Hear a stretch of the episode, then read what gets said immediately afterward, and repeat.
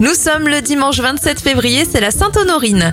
On débute cette éphéméride avec les événements. En 1925, le Norvégien Björklund invente le rabot à fromage, bien pratique pour se faire une raclette. Le carbone 14 est découvert en 1940, c'est utilisé pour dater des choses anciennes. En 1958, l'assurance automobile devient obligatoire en France. Et en 1996, première apparition de Pikachu dans le jeu Pokémon Vert et Rouge. Bon anniversaire à l'actrice Yolande Moreau, elle a 69 ans. Et le spationaute Thomas Pesquet souffle ses 44 bougies. Bon dimanche